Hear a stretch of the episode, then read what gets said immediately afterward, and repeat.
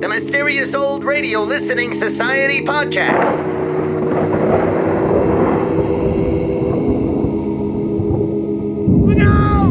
Welcome to the Mysterious Old Radio Listening Society, a podcast dedicated to suspense, crime, and horror stories from the golden age of radio. I'm Aaron. I'm Tim. And I'm Joshua. We love mysterious old time radio stories, but do they stand the test of time? That's what we're here to find out. Today, we return to the listener library for a suggestion from our mysterious listener, Clare. Clare writes, Hello, gents. A friend of mine recommended your show to me a month ago, and since then, I've been thoroughly hooked. I came across an episode from CBS Radio Mystery Theater, which I thought you guys might enjoy. It's called The Golem, and I fell in love with it the moment I heard it. If you happen to give it a listen, I hope you enjoy it as much as I did. Thank you, and please keep up the splendid work. CBS Radio Mystery Theater was broadcast on CBS Radio affiliates from 1974 to 1982. The series was part of a concerted attempt to reinvigorate the lost art of radio drama. In addition to CBS Radio Mystery Theater, the network launched the General Mills Radio Adventure Theater in 1977 and Sears Radio Theater in 1979. Other similar attempts to revive the medium included NPR's Earplay and Rod Serling's syndicated series The Zero Hour. Today's story, The Golem, was written by Sam Dann, who contributed more than 300 scripts to CBS Radio Mystery Theater. Dann began his writing career in the 1950s, writing for the radio series Chandu the Magician, before transitioning to television, penning scripts for Kraft Playhouse and The Further Adventures of Ellery Queen. Two of Dann's stories for CBS Radio Mystery Theater were later adapted into novels. The episode Children of Death, first broadcast February 5, 1976, became the basis for Dann's 1979 novel, the Third Body. And Goodbye Karl Erich from July 16, 1975, was expanded into a 1985 novel by the same name. And now, let's listen to The Golem from CBS Radio Mystery Theater, first aired December 30th, 1974. It's late at night, and a chill has set in. You're alone, and the only light you see is coming from an antique radio. Listen to the sound coming from the speakers, listen to the music, and listen to the voices. Come in. Welcome. I'm E.G. Marshall. Once again, I invite you to sail with me on a mysterious voyage into the unknown, unexplored country of the human mind. To be fair, it must be said that the mass murder of millions of human beings was not invented during our century. But to be accurate, it should be noted that in our generation, massacres, holocausts, and wholesale slaughter in general has been developed into what might be considered a fine art. Certainly, the atrocities that ancient, uncivilized barbarians committed in paroxysms of superstitious passion have been performed in our day with an almost impersonal and scientific objectivity. Is this better or worse? Or does it matter? Trust him. Trust him. He'll save us. Save us? How? You, your grandfather is old and sick. We have no weapons. My grandfather will save us. Look, there are a hundred soldiers coming up this hill. Can you see them? I see them. see us too. Have no fear. Have no fear. In a, in a minute, we'll all be dead. My grandfather will save us. Believe me. Why? Why are you so sure he can save us? Because he promised. He, he promised. Oh, dear Lord. Maybe, maybe we'd better surrender. No, no. Trust my grandfather. He always keeps his promise. Well, then what is he waiting for? Have faith. Have faith.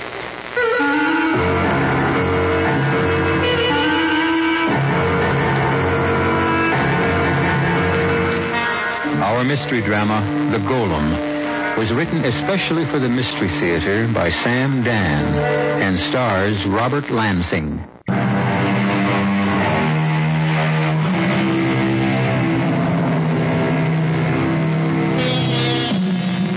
There are times in the history of the human race when things become unstuck. The glue of morality melts under the intense heat of hideous pressures, and men are no longer tied to a rational society. Suddenly, the world is ruled by madmen, and human beings are arbitrarily divided into two groups, the hunters and the hunted. The year is 1943. We're in a cottage in the thick woods that surround a country town in a vast wilderness somewhere in Central Europe. The man is a forester. He is sitting quietly before a pleasant fire. His wife is telling a bedtime story to a sleepy child in a crib. And so the king said to each of the suitors who came to ask for his daughter's hand, all of you are handsome and all of you are strong. But the one who is chosen must also have a good heart. He must be kind to the poor and he must protect the weak. Shh. I think she's asleep. Now I can heat up your supper. Just imagine, Tomchek, I was able to get beef today. Think of it, beef. I'm not hungry. You, you're not hungry. Tomchek, what, what is the matter? I, Oh, no, no, no. Something's wrong. I don't want to talk about it. Eat your supper. You'll feel better. I'll never feel better. I was in town today, Yes? and in the square there were soldiers, Germans, the Nazis. They they'd rounded up about a hundred people. Jews. Yes. And they were shoving them into trucks, Why should we care? taking them away to kill them. Well, it's war and... Do you know what I did? No. I did nothing. I don't understand. What were you supposed Once- to do? Once I saw a man who was whipping a horse, an old sick horse. Do you know what I did to that man? Tomchek, please, you- you're, you're only And going... all he was doing was whipping a horse. Oh, And today in the square, I, I did nothing. All of us, we just stood around. We all did nothing. Most people pretended that nothing was happening. Tomchek, please. Let me tell you who was there. I'm not interested. A very old man with a long white beard. He was standing next to a young girl. I I just don't want to hear anymore. Standing quietly, very quietly, looking straight ahead. And it so happened that his eyes looked straight into mine. Please, Tomchek. His eyes, they asked me for help, but I. I turned my head away. I denied him. If, if you'd done anything, anything at all, you'd be dead. Who, oh could that be? I don't know. Now, are, are you sure you didn't do anything? I told you I did nothing. I'll open it. Oh. Who are you? It's the old man and the young girl. Please, please, may we come in just to get warm at your fire? Oh. My grandfather is so old, and he's very sick, and he needs.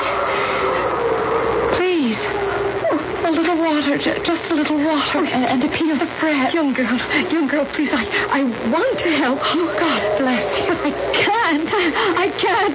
Please don't ask me to. They'll burn the house down. They'll, they'll kill us. Just let my grandfather get warm for a oh, minute. No, no, no, no, please don't come in. They'll find out you were here. Please don't destroy us. Have mercy on us. I'm sorry I disturbed you. Come, grandfather. There is no one at home here. Tomchek, what are you staring at? Did you see the old man's eyes? Now, Tomchek, How those eyes looked into mine. I tell you, I, I, I won't listen. And for the second time today, I denied him.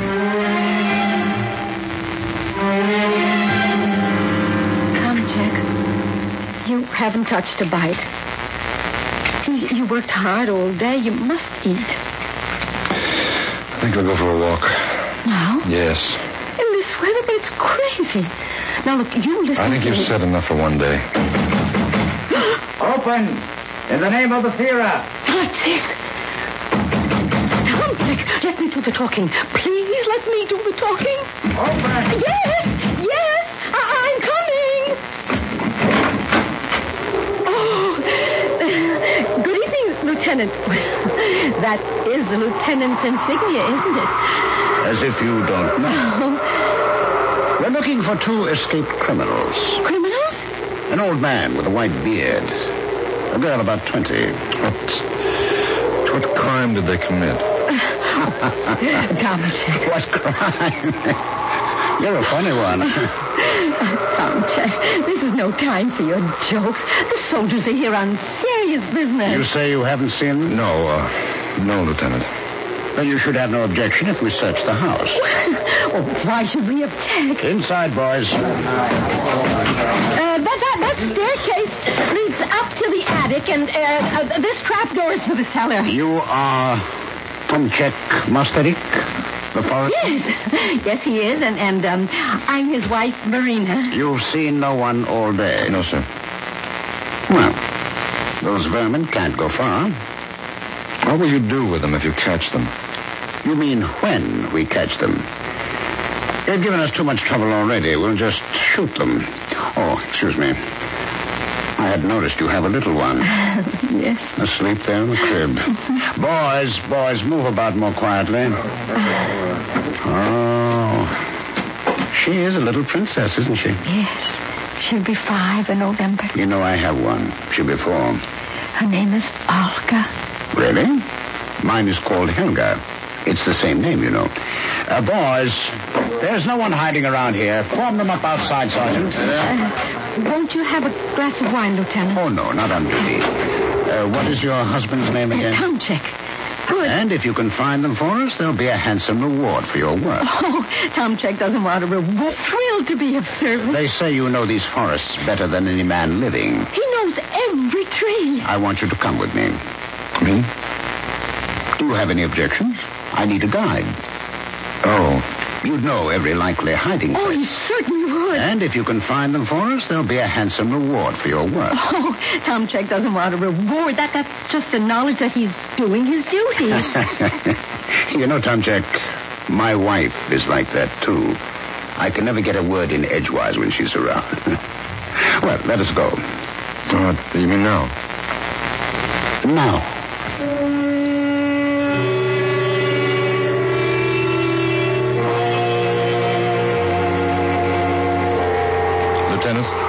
Yes, Tomchek. I would suggest we go no further. Why? There's no moon. The terrain is getting too treacherous. Is it? We've got gullies, ravines. A man can fall and break a leg.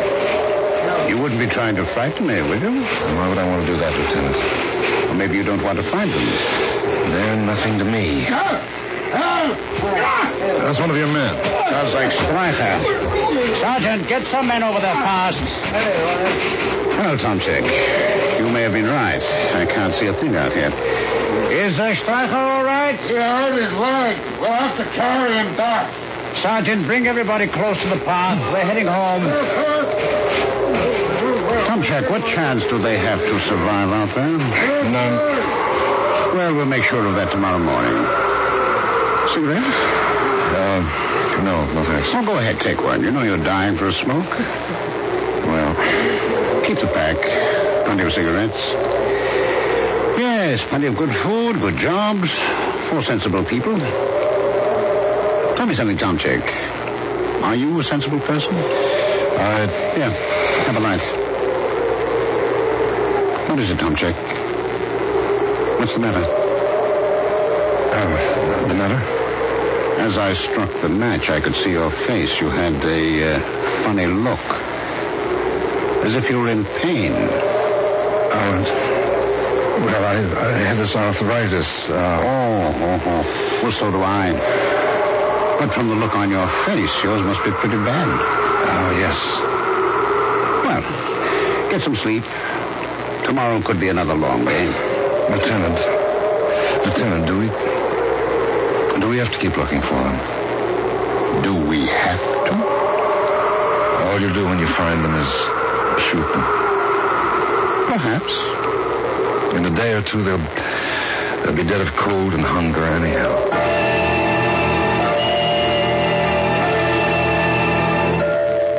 oh, you're back. Did they find... No. I have something nice and hot for you to drink. Take off your coat. Why are you just standing there? Shh. I want to make sure... I want to make sure the Nazis are gone. Why don't you take off your coat? I'm going out again right away. Where? I demand to know where. There are two people who need help. But you just said they didn't find them. That's right. They didn't. The Nazis didn't find them, but I found them. How? How could you? The lieutenant and I, we'd, we'd stopped to light a cigarette. He was facing one way, and I another. In the flare of the match, I could see, near a tree in the darkness, the face of the old man. You saw the old man? It was only, only for a moment, but that moment was as long as eternity. His eyes burned into mine. The pleading. Don't you? Please listen to me. Shh. Once again, I turned my head away. And a voice whispered in my ear, a voice I had never heard before, whispered, This night you shall deny me three times. I have denied him three times. I cannot deny him again.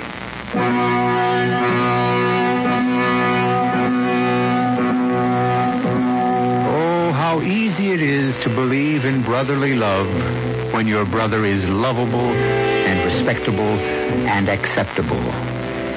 But what do you do about those brothers who are hated and hunted, who have every man's hand turned against them? Well, that's when you find out what you really believe the hard way. I shall return shortly with Act Two.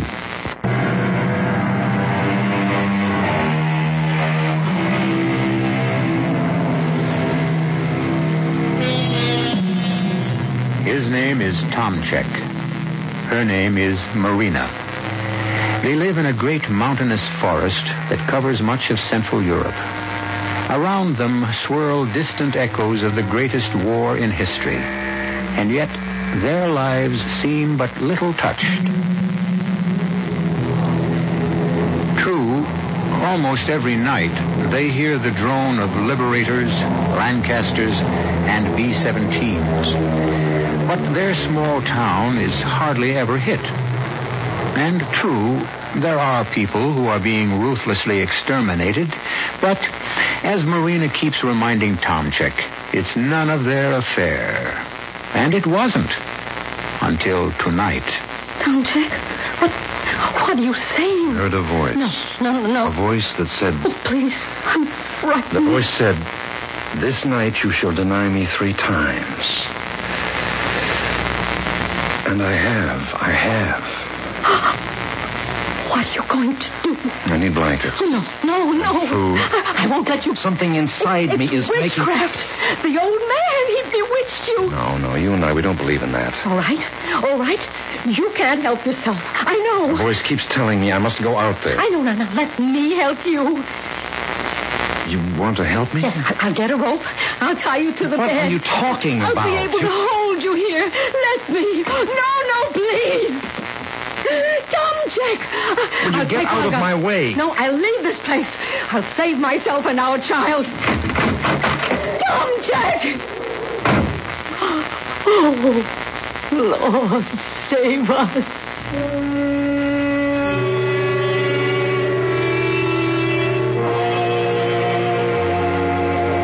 Old man. Old man, you're here. I know it. Will you trust me? I want to help you. Where are you? Have to be here. I want to help you. No, no, no, no, don't be afraid. If if you mean to kill us, do it quickly. Oh, Shh, I've come to help you. Why? Because. Well, the old man, where is he? You can't just let him lie on the ground like that. I don't have any more strength. He'll freeze to death. We have to get him to his feet. Come on. Come on, old man. Oh, he's unconscious. We must make him walk. Let him die. In peace. No, he's going to live. For how long? Who knows how long anyone will live? Here. Here, put this blanket around his shoulders. And take this one for yourself. Come on, old man. We must walk. Where? It's to a hidden place. It's a place I know. It's a cave. Oh, bless you. Do you realize how much you're doing for us? It's not very much. I remember once I did more for a horse.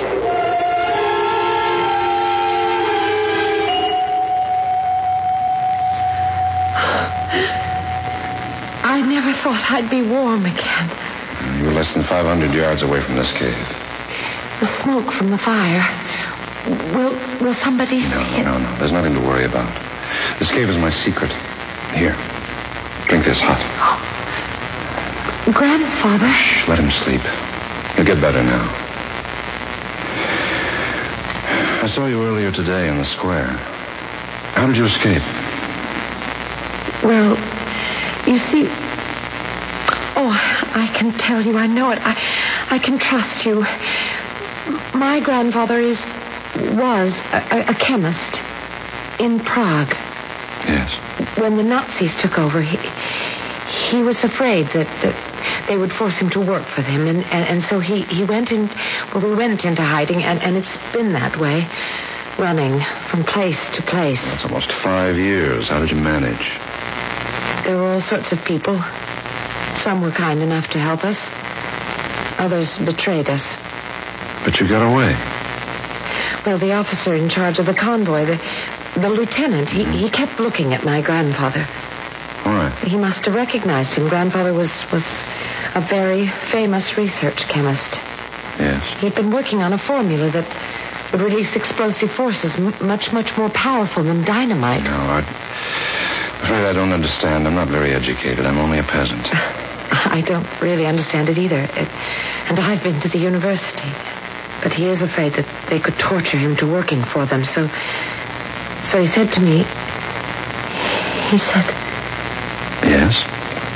he said, let us try to run away and, and then they'll shoot us and, and that way it'll be over quickly. But how did you run away? After we left the square, they, they drove us to the edge of the forest, and, and the truck had a blowout, and they ordered everyone off of it. Well, Grandfather took my hand, and and we walked toward the woods. what do you mean? Just like that? At any moment, we expected to hear shots and and be killed, but nothing happened. How do you account for it? Well, I, I suppose they didn't think anyone would dare to escape, and they were so busy yelling at the driver for his carelessness, and so we just kept walking. Rebecca. Rebecca. Oh, here, he's coming around. Rebecca. Uh, Is that your name, Rebecca? No, my name is Rachel. Rebecca. Where are you? I don't understand. He doesn't know anyone named Rebecca. Rebecca. Uh, oh, Grandpa, there you are, child. Grandpa, don't you know who I am? Of course, my child. You're Rebecca, daughter of my oldest son, Ezra. Grandpa, don't you know who you are? Child, what are these questions? I know who I am. I am Solomon ben Isaac, Rabbi of Prague. Uh, where is the book? The book. The book that was sent to me by my old friend, the Spanish rabbi. The Spanish rabbi? you know him. Moses ben Maimonides. Maimonides? Grandfather, Maimonides has been dead for more than 700 years. And in this book, he speaks of a golem. A golem. How it is possible to create a champion, to make out of clay a man of irresistible force who will come to the rescue of, of oppressed people. Uh, a golem. Oh, Grandfather. Uh, I, I will create such a champion, and he will rescue our people. Now, child, you must not disturb me. I must close my eyes and think. Yes. Yes, Grandfather. Oh, his mind is gone. It's gone. What? What was he talking about? Oh, a legend. A, a medieval Hebrew legend about a golem. It must have been the golem of Prague who saved our people once during some troubled times. A legend. A creature made by one of our wise men, but I, I don't understand. Uh, you, you don't have to understand the legend. He thinks he's a 13th century rabbi. He was never interested in history. Rebecca, Uh, yes, grandfather. I will save us. You see, I'll save all of us. I promise. Child, I have never broken my promise.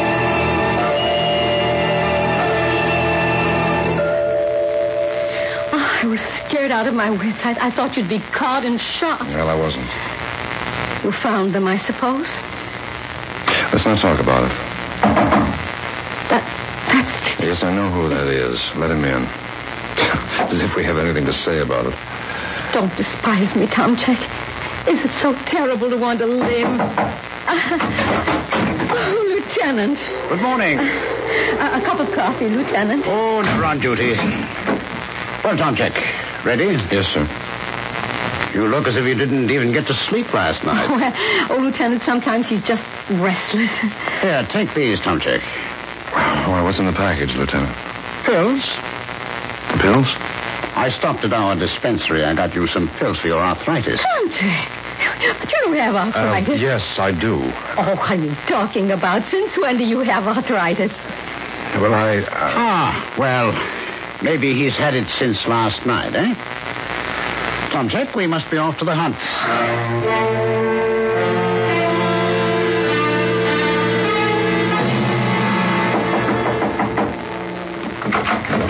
Oh, Lieutenant. Good evening, Marina. But Tomchek isn't at home. He uh, isn't? Well, uh, you, you didn't tell him you'd, you'd want to come. Yes, that's right, I didn't. But uh, I hadn't come here to see Tomchek. No? I want to see you. Come, come in. Thank you. Uh, I want to help you. help me? First off, Tomchek told me a lie A lie? About, about what? about having arthritis. Oh, oh, but he, he does. Oh, he does. No, no. Now, it's a minor thing, a silly thing, but he told me a lie. Why does a man lie? He lies because he's nervous and frightened. Why should Tomchek be nervous and frightened? Because he's doing something wrong? Something seriously wrong? Like what? Like hiding fugitives? You see how simple and logical it is? But, but Tomchek wouldn't. You, you know, he, he could. He would. He could. He is. For three days now, he's been leading me all around the woods. There isn't a trace of those two. Oh, but- He's got them hidden away. Otherwise, how could they have disappeared so completely? Oh, Tom Tomchek would, would never. Marina, you're his wife. You love him. And right now, you're the only one who can save him. But, Lieutenant. Quiet. Shall I tell you how you can save him?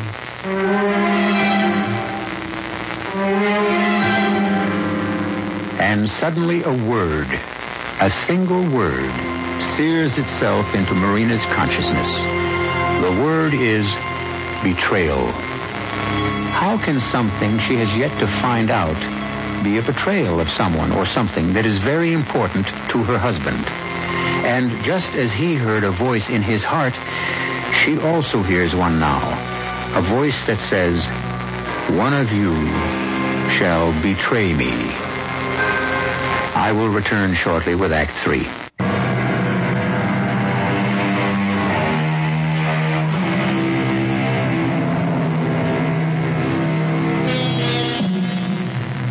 There are times when it seems that the Lord sleeps and the world is abandoned to the will of the wicked. And during such times, perhaps the wisest course, perhaps the only course, is to survive, to endure, to wait for a long night to end, and to hope for a new day.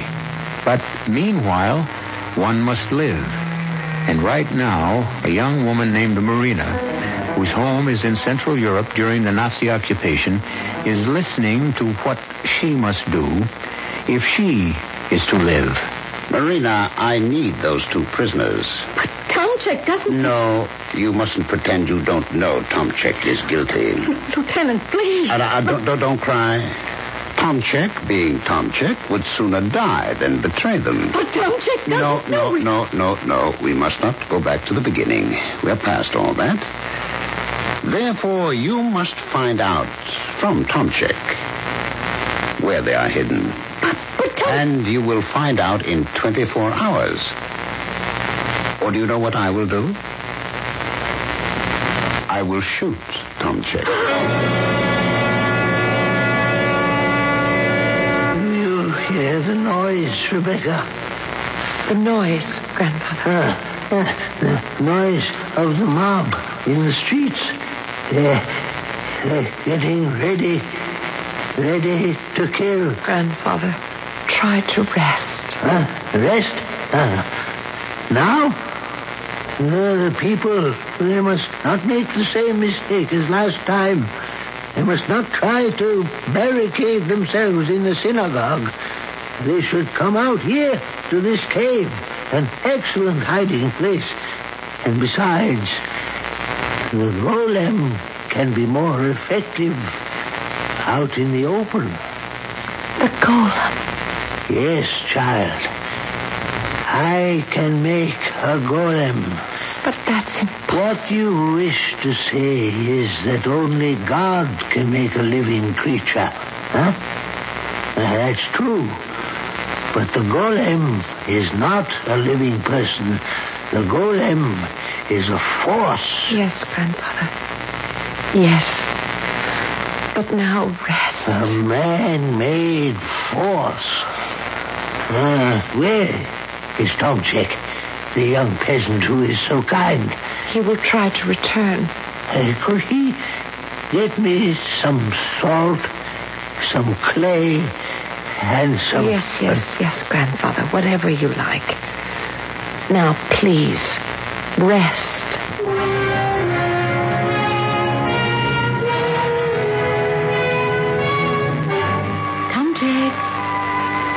Tomchek. Oh, my poor Tomchek. You've fallen asleep over your dinner. Yes, well, I'm so tired.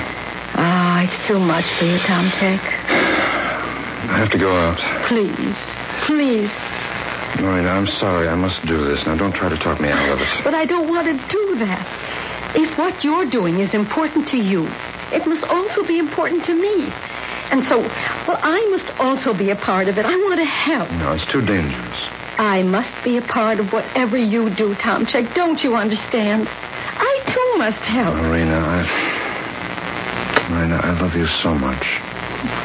That old man, he must be terribly ill. He is. Well, he needs good nursing care. Now, you know I could do that. Would you?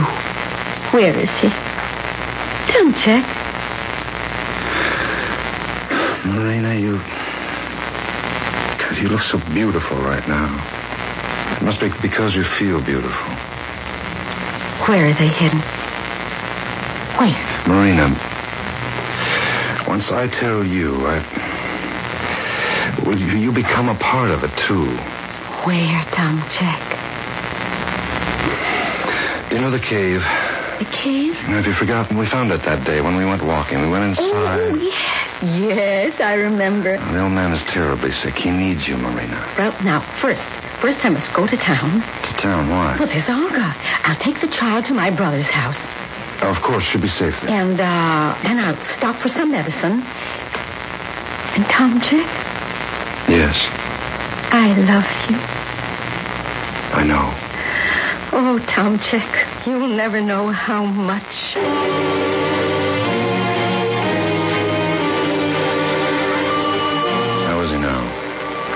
Quiet. He talks to himself. Oh, I'm frightened. Oh, no, most people talk to themselves. No, no.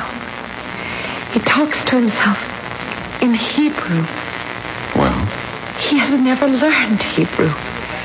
He doesn't know it. Are you sure?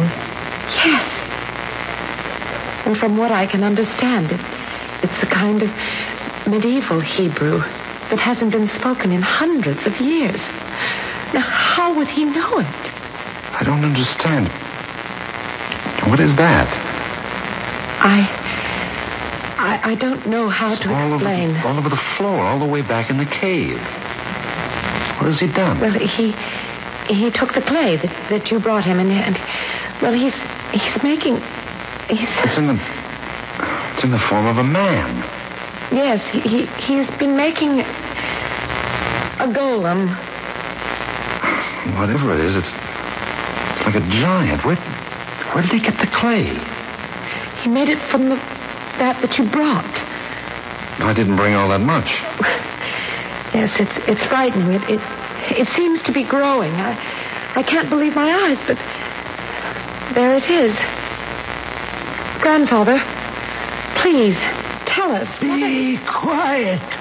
But grandfather, Sir, what is that? I am about to write down certain words, certain awful words.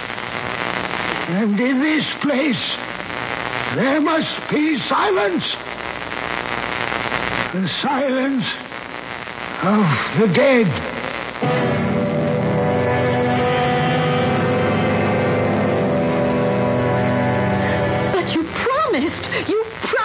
And I shall keep my promise, Marina. You have my word. You'll even be rewarded. Well, They're they're hiding in a cave. a cave. You must do better than that, my dear. You uh, you pick up the pathway just past our house, and you follow it north for two miles. Now you come to a deep ravine. In front of you is is what looks like a wall of solid rock. But it isn't. No, because when you climb to the top of it, you will see the entrance to the cave. Thank you. Sergeant, place her under arrest. But but you said I said you'd be rewarded. At this point, I don't know how. If you're lying, a firing squad will give you 30 leaden oh! bullets. If you're truthful, there. There are 30 silver krona.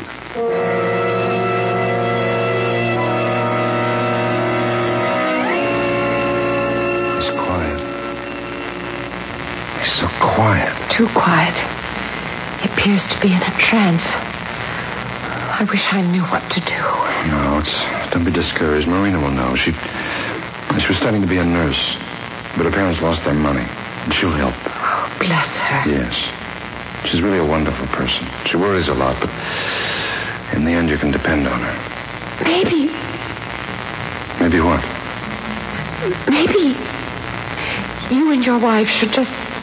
Yes. It's it's not your fight. Yes. Yes, Rachel, it's my fight. It always was my fight. Will you fight with me? I don't know how. Yes, you do. Children, children, Thank the Lord. He looks better. children, they have come for us. They have come. Oh, grandfather, just be. Listen, outside. Around it, pull back. Look down. Separate, separate. Look down, the Nazis. They're climbing up the rocks. They know where we are. They know we're here. Tomchek. Tomchek. We know you're there. I'm down. Oh, Tom Check, I'm sorry. I'm sorry for you. Good, I can hold them off. One man with a rifle can knock them down one at a time. We'll hold out till dark and we'll, we'll try to run for it. No, Tomchek. It's no good. And I'm so tired. No, no, don't lose courage. Tom check. Save yourself, Tom Check. Uh, Tomchek. You're a sensible person. There comes a time, there comes a time when, When what? when, when he no longer hears our prayers. When he says, my children, it is your will. Do with it whatever you will. Destroy yourselves in your own madness. I abandon you. Rachel, Rachel, you mustn't say that. Grandfather, Grandfather, let us save Tomchek. Let's give ourselves up. Grandfather. Grandfather. Behold, my children. Behold. The thing. That thing he made is moving. The people shall be saved. The murderers shall perish. Grandfather, what have you done? We have been sent a champion. It's a giant. The champion shall smite the mad killers of the innocent. Grandfather. I have written the awful, never to be forgotten words. I have breathed the force of life into the champion. Clay giant is moving. Clay no longer, but fire and steel. Look at it. You look through me. It has acquired the force and power of a million suns. He shall burn away the evil that surrounds us. I charge you, champion, avenger, protector, golem, go forth. Go forth. In there, take them alive. Hey, what is that?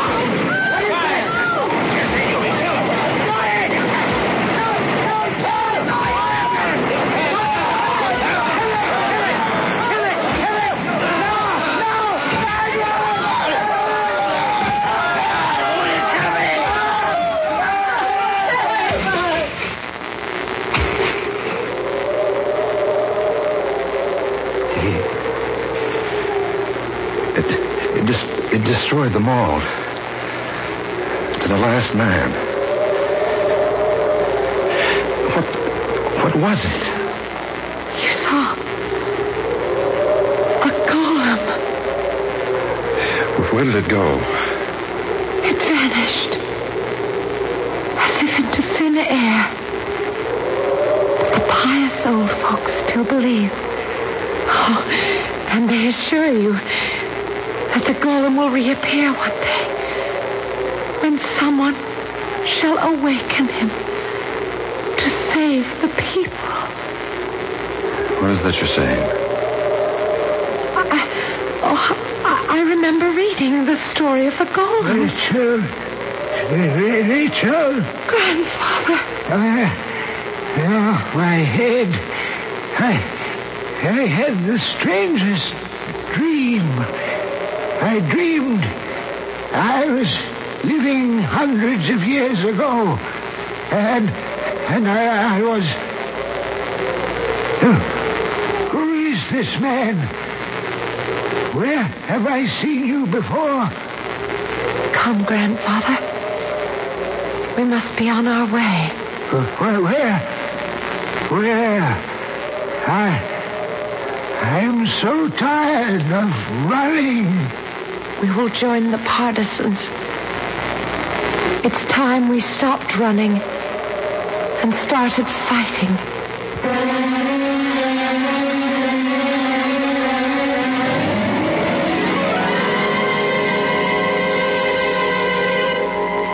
Is there, was there a golem? The question is, what is a golem? A thing of irresistible force. Well, so is a bomb. A British or American bomber flying overhead may have dropped one. On the other hand, the old gentleman was a scientific genius. He could have made one. Or it could have been what you heard. A golem. I'll be back shortly.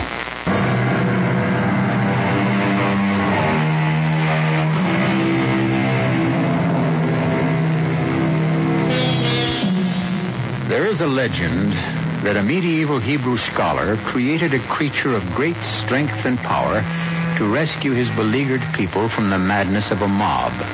A creature called a golem. It is significant that the word golem means unfinished.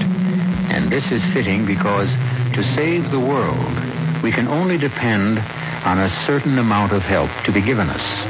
The rest of the effort must be our own.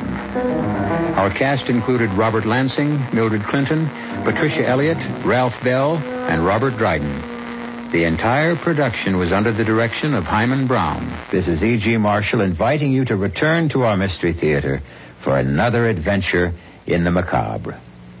Until next time, pleasant dreams.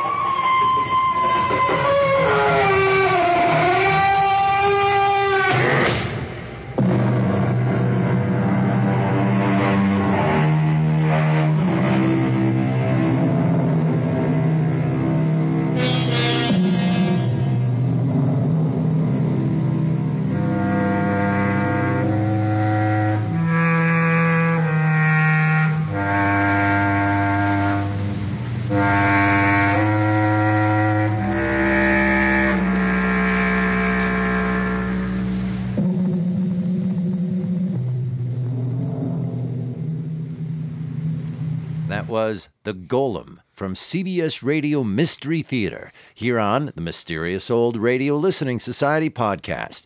Once again, I'm Eric. I'm Tim. And I'm Joshua. I'm going to start with this. Clare, I am so, so happy that you like the podcast, that you listen to this podcast. I am uh, really, really grateful for you. So please, Clare, do not get mad at my opinion of the golem. Well, this is perfect because I can open with another sentiment. Clare, I also fell in love with this the moment I heard it. Thank you for recommending it. Good, I gonna- also came prepared to defend it. I want to start here though, and it's not about the golem, not about this episode. It's about some a realization that I had. You know, you have these moments where you realize you've lost a piece of your childhood and it's gone forever. Examples of that are when Johnny Carson came back on, I think MeTV is now airing it. And I was really excited. They're going to air the Johnny Carsons every night at the same time. And for months, I kept watching it. And I finally realized it doesn't stand the test of time. I mm-hmm. can't sit and watch it. It's awkward, it's weird, it's not funny, and it saddened me greatly. I still watch it because I listen for the bump, bump, bump, ba and then I hear that in the background, and it reminds me of my childhood.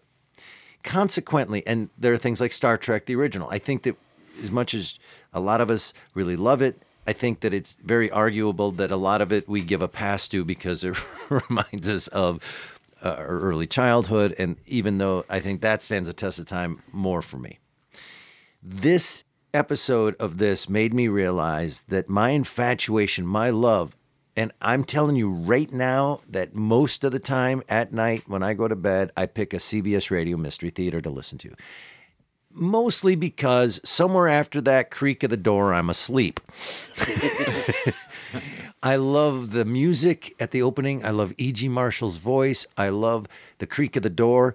There's a whole YouTube, someone put together all the ones that include the commercials because I love the commercials. And I realized, ooh, ooh, it's a Buick ad. Yay. and I started to realize that they're not as good as I remember them to be. And I think a lot of that has to do with doing what are we in our 27th year of this podcast? I, it has a lot to do with how in depth we've gotten with radio uh, drama and writing and presentation and performance that I've gotten a little jaded and I'm starting to see huge flaws in CBS Radio Mystery Theater. With this one, I went, oh man, I think I love it because of nostalgia. The, the irony, of course, is I've been dragged along on your nostalgia for many episodes of Yeah. CBS Radio Mystery Theater that I bored the pants off me. Right. And I think this is hands down the, the, best. that I've heard. So we'll get in the discussion once we find out if Tim is scared stiff sitting between us. Why do you have to fight? Why can't we just have a nice vacation? That's that's Tim's job usually is to try to make us see eye to I liked it very, very much. It had a lot going on for it. I'm sure I had some sort of negative thought about it, um, but it's tough to remember because there's so much about it that I did like. It has an elegant simplicity to it that I think is foreshadowed in the first moment when we hear Marina, the mother, reading Reading the a bedtime bedtime, story. And then obviously the Golem is a Jewish folk tale, and it's almost told like not a fairy tale story, but like a folk tale about a real historical time period with This the was Nazis. also uh, just to start off with it, one of those times that uh, CBS Mystery Theater did that opening. Here's a little teaser of what's going to happen that I thought was effective because it's a deceptive teaser. What Yeah, you it- think is happening is very different than what's actually happening. Exactly. I heard the teaser and I was like, well, thanks once again, CBS Radio Mystery Theater. I guess there's going to be a golem and he's going to kill a bunch of Nazis, which A, I'm on board for. Yeah, that's, I'll I'll wait 45 minutes for that. But I was like, but you've kind of killed the suspense. But that's not the suspense of the story. It's about people's choices about listening to your conscience, following your faith, choosing redemption, even if it means death. So there's these heady things, and they somehow get suspense out of it. And you're like, well, yeah, there's going to be a monster that's going to kill Nazis at the end, but you're hooked by these uh, moral quandaries going on in the body of it. And I will give you my critique, my critical bit here, because it did eventually come back to me. Is it does have a little bit of a trope of the traitorous wife, the faithful man who does the right thing, and his wife who's like, "No, I will not do the right thing. I will do the bad thing." But even in that, there's a lot of motivation uh, that's understandable. Mhm. It's Nazis, and she has a child, and Yeah, she's in a hard place. Yeah. I can see the preference, like, hey, maybe a, a role reversal would have been good. But I Yeah, think that's it's, it manages praising with faint damnation. I think. to, it, it manages to overcome that. All right. I'll roll it out. First of all, they do those teases in CBS RMT. Uh, they do those teases, and this one I realized the tease wasn't lifted from the story. That exact scene didn't occur again. No, And I went, wait a minute. Is that how they always Liars. do it? No, but do they always do it that way? Is the tease always like something like this, but not exactly this? And I've never noticed that, or is this the first time? So if you guys have no idea, right? I don't know. Uh, yeah, I thought I'm that was- usually too bored. But it struck me this time. I went, wait, that's not what happened. That's not a lifted from it. So I and I can't remember if all the teases are like that or not. But I also don't watch movie trailers. I think that they destroy everything. If you say uh, superhero is going to blow some stuff up, I'm sold. You don't need to. you, you don't need to show me stuff. All right, let's start with my overall big problem with this and that is there's too many stories going on. It doesn't know what story it wants to be. For example, there's the story the grandpa's been taken over by a rabbi that lived 600 years ago, right? So that's a story. A guy's been possessed by some soul from the past. Of course, there's Nazis, right? Uh, the dilemma and moral choices stories. Uh, there's betrayal by a spouse in a difficult, horrifying situation. There's the story of a man who does nothing and watches the horrors of war and just stands by and lets it happen, denying those in need to save himself. Uh, the daughter and the husband have a storyline, kind of. I feel like Yeah. that they're kind of falling in love in a weird way. It's not specifically stated, but it sure sounded like a story that was mm-hmm. going I'm sorry, I on. know the, these are negative things. They've actually filled 45 minutes with story. It no, there's too many narratives. Mm-hmm. There's too many storylines. It to me, it didn't know what it wanted to be. In addition, and this is really, really hypercritical, but the actor of the husband and wife, I don't remember his funny name right now. Tomchek. yes, thank Yeah. you. Those two actors were doing two different plays. How so? I get that she's supposed to be nervous and uh, upset and shut up, shut up, shut up. But he was so He was very even keeled. and he She was was so very not. There's a middle ground to meet on having. I'm this kind of person, and you're even keeled. That isn't so separate. There was so much difference between their portrayals of it that it seemed like two different plays That's going on. Fair, uh, but how I read it was that he had just come home after seeing this horrific incident.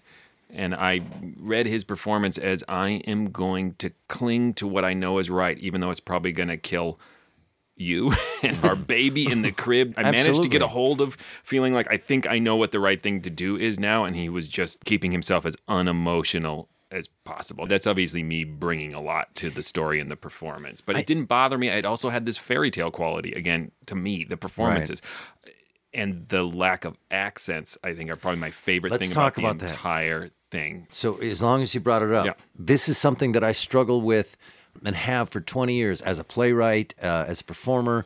That's such an interesting dilemma. If you're doing a show that takes place in Germany, you have a choice, right? It's for an American audience. Do you do it with accents or don't you do it with accents? You know, like Star Trek, I'll just use Next Generation. You know, there's a thing that bothers me about it that all of these different aliens and they all speak perfect English. I get it. It- We're supposed to The uh, assume. Federation Common Tongue. Yeah, I I know. Oh, my glasses slipped down. There, that's better. but you have a choice to make. Are we going to do this in accents or not? Uh, Joshua and I teach middle school and high school theater. I always make the choice no accents because they're not going to be any good. If, if I could make the choice no dialogue, I would. My point being is this came up again. I go, they're not doing German accents. And in this particular case, I really wanted them. I'm in a play right now that takes place in Bosnia, and you see, I can't even say Yeah, that. yeah. Right. And I am learning to speak Bosnian, and I am do the whole play in Bosnian, and I have to have the accent when I speak English exactly right. And w- the choice was made for an American audience to do this not only in the language but to have the accents as well. Mm-hmm. so you're just mad at these actors who got off so easy. Maybe.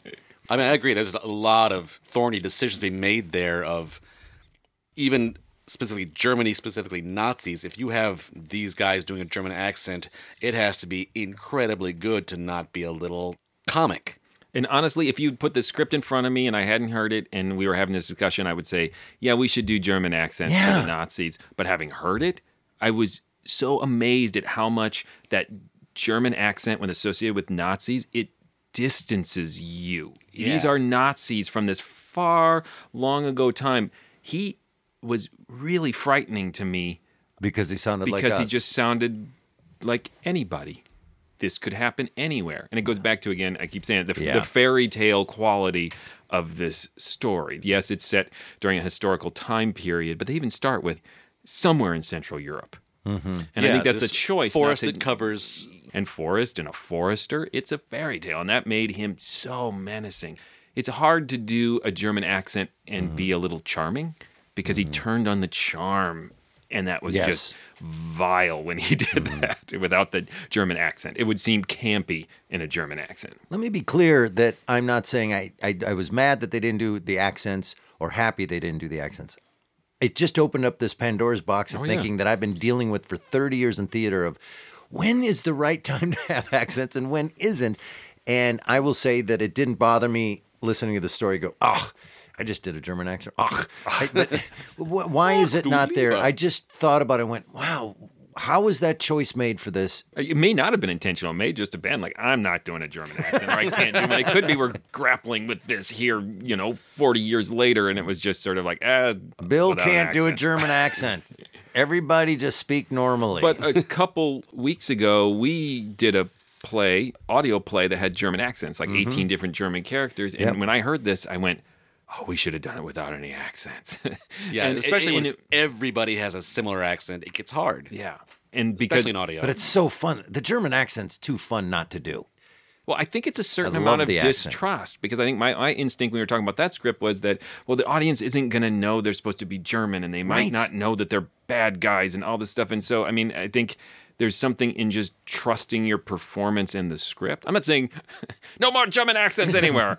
in fact, no more German accents in Germany. Let's get the UN together and vote on this. Uh, I just, I just mean, it really changed my mind. I'm with you, Eric. I tend to always think, oh, if you can do an accent, it's just more interesting to listen to. But this, But in radio drama, we've talked about this before.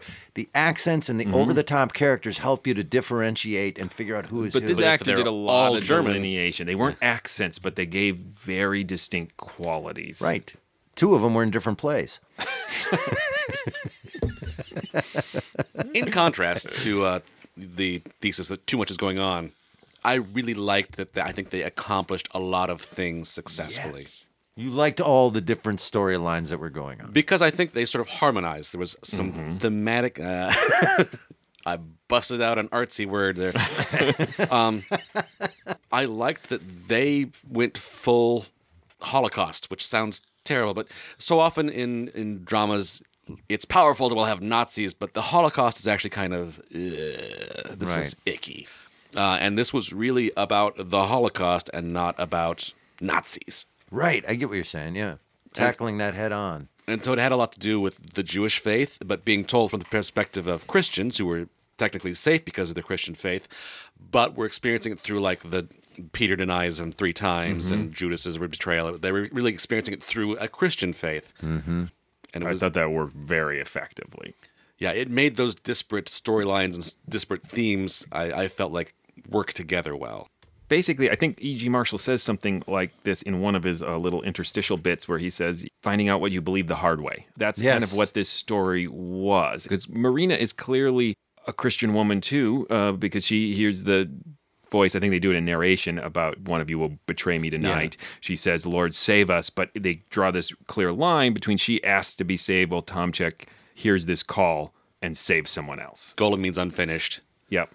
You have to act. Um, you know, what good is faith if it does not produce deeds? so he must have read the book of James. Did you know anything about Golem before this, or did you do all Mm-hmm. A you- little bit. I had never really I did, done my research. You did. Yeah. It's fascinating how Yeah. uh, wide ranging a golem is. It's not really very specific. It can mean all sorts of things, and it's sort it's of- a verb and an adjective and a real thing, and it's like all sorts of connotations to it.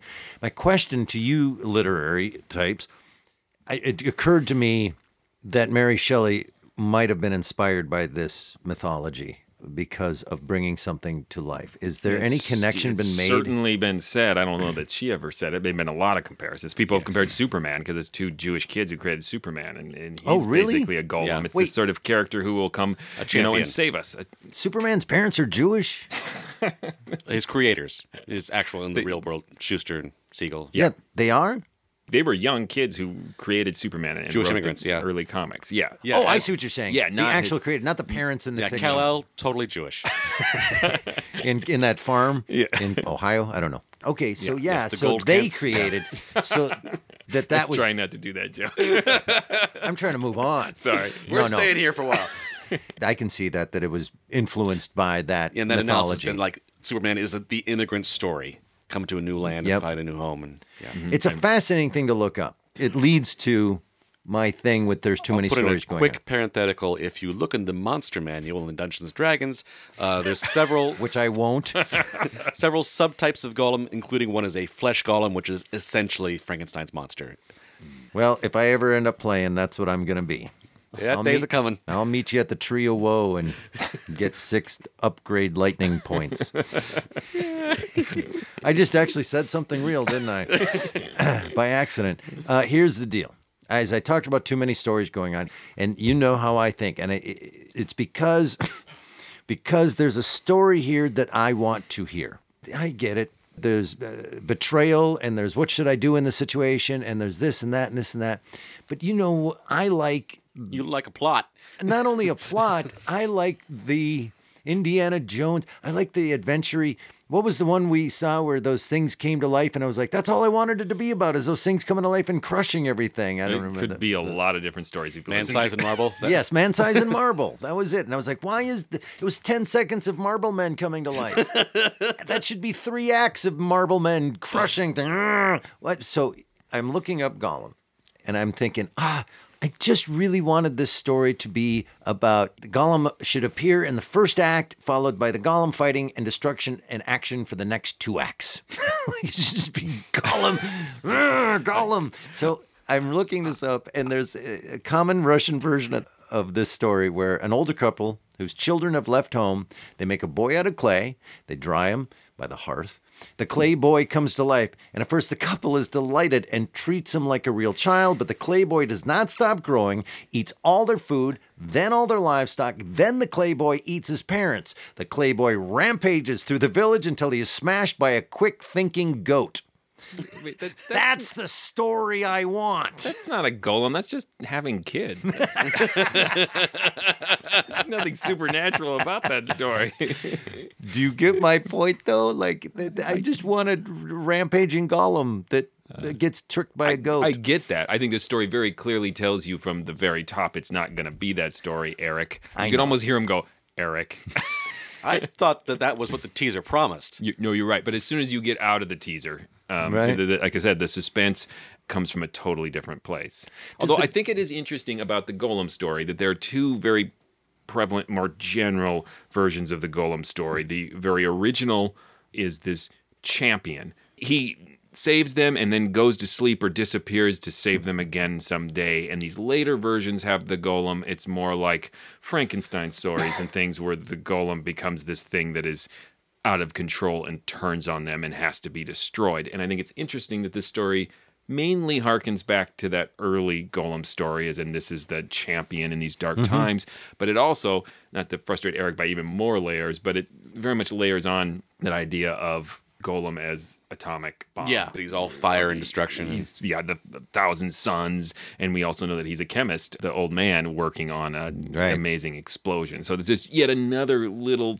I like that ambiguous ending it gave it of like this could have been a golem that laid waste to all of this, or a bomb could have dropped from one of the overhead planes, or this guy was a chemist. So like, who knows what happened here? Or maybe a goat ate him. Quick thinking goat. Tricked him. Oh no, smashed by a Oh, quick thinking course. goat. Headbutt. I really want to read how that quick thinking goat pulled that off. Just a bunch of goats hanging around. What should we do? Uh, you're not the right goat for this job. I'm sure this is the kind of analysis Clare was hoping for when she suggested this story. Well, I think I think she should be happy that the two of you loved it so much, and I don't hate it. It's again, it, it's either a story about morality and betr- or betrayal or making choices, or it's a story about a crazy monster, or it's a story about a guy being possessed by a 600 year old rabbi. I- I feel adamantly it can be all those things. It almost reminded me of a Quiet Please script in that way that it, it has a surface story, but you have all these things you can unpack. And maybe it's the penchant for combining supernatural monster element with theological ideas that reminds me of Willis Cooper. But that's Yeah. one of the Yeah. things that I thought of right away. well, it's very Willis Cooper. Well, in listening to it, I, which probably betrays a certain amount of my own skepticism, I kept thinking like, you're counting on crazy grandpa to come up with magic champion, dude. Like, you kind of deserve to go at this point, Right. Somebody else picture the Golem as the very, very original Hulk. Is that it? Kind of There's looks like a that in my head. classic old black and white movie of the Golem that has uh, that I've seen a picture of what the Golem looked like, and that is like just this big, clunky sort of Earth-like creature with what looks like a really thick bob haircut. The which is- Hulk. Fair enough. the last thing I want to say about this, and one of the things I appreciated, is that uh, you talked about a cynical response, but I think this story does a really good job, even though it takes this very kind of fairy tale, simple way of telling the story of not putting a neat bow on it. His wife is in prison. Presumably, Tomchek is not going to be able to just go back living in this safe um, little wooded area because something has obliterated all these Nazis, and they're not going to believe a golem did it, right? And Right. so his family is ruined. We don't know what will happen to his daughter. Yeah. The old man and Rachel are going to go join a, a resistance of some kind and fight, and the golem's just disappeared. He doesn't remember doing it. He did it Build in some sort another of one. fugue state, though. Like we don't even know what how it really came about. So. I- Right. I like that it's the real thing. You make a hard choice. He did the right thing, and the consequences aren't going to be that the clouds are going to part and a rainbow ladder is going to Yeah, come down. that's true. The rainbow Yeah, I don't ladder. know. And you climb the rainbow ladder and you do a happy dance uh, with the Care Bears. I don't know. What, I don't like happy endings, so I don't even know how they work. I presume that's what one of these happy endings are. Your your concept of heaven's weird, dude. I'm on board. A rainbow ladder to the Care Bear land. Yeah. yeah. Bifrost to Asgard. Yeah. That's yours. No, that's the Rainbow Bridge. It's Oh, right. That's We should vote. glasses fell down again. Tim. You start. I really, really enjoyed this episode. Uh, usually, CBS Radio Mystery Theater, I feel like I have to cut a little slack of like, here's that kind of 10 to 15 minutes of filler that usually most episodes don't need. Uh, this didn't have it as far as I'm concerned. Uh, This was wall to wall good stuff. Sure, I'm living large. It's called, it's a classic. Woo! Classics for everybody. Woo! We should add some foley of him firing guns while he says that into the air. Yeehaw! Uh, but I, I agree with Tim. This is the first CBS Radio Mystery Theater I've heard that I feel like used every bit of its 45 minute running time um, and didn't tread any old ground to pad it. And I it hit all my buttons with the sort of uh, theological, moral quandaries, literary references, and it was something I could listen to once and really be engaged, and then go back and if I'm feeling like it, unpack all those ideas. It's a personal classic for me. I really, really loved it. I thought it was uh, uh, meandering and all over the place and uh, Lumbering like a golem. lumbering like a golem. uh, I liked all the stories, just not all at once. Fair Um, enough. I think any of those stories could have been drawn out into something very interesting and not padding for 45 minutes, including, uh, you know, 30 minutes of a rampaging golem. Just, ah, golem run. I, that would have been great with me. I'm simple. Uh, I will say this that the Foley in this was better than most CBS RMTs. They sometimes get dialogue heavy and just two people standing in a room talking to each other with exposition. The Foley I thought was uh, phenomenal in this. And I will also say this it was a very unique CBS RMT.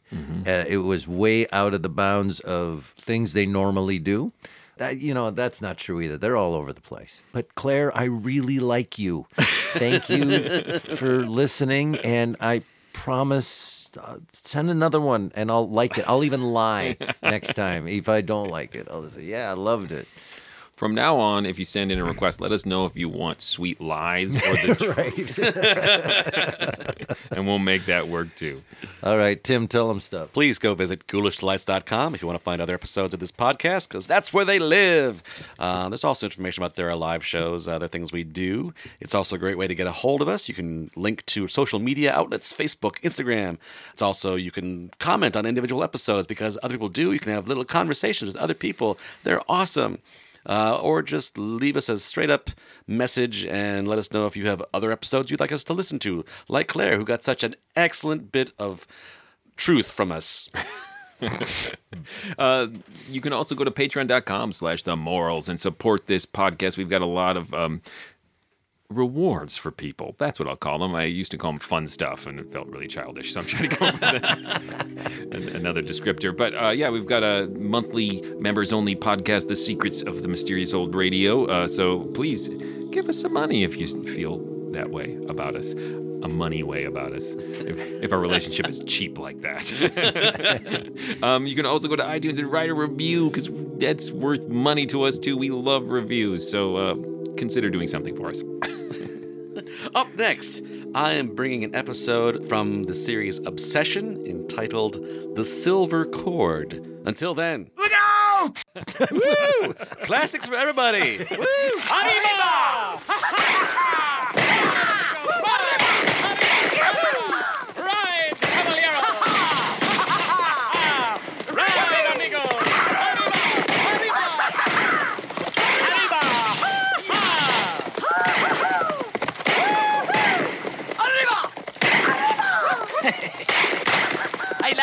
Arriba! I like this guy.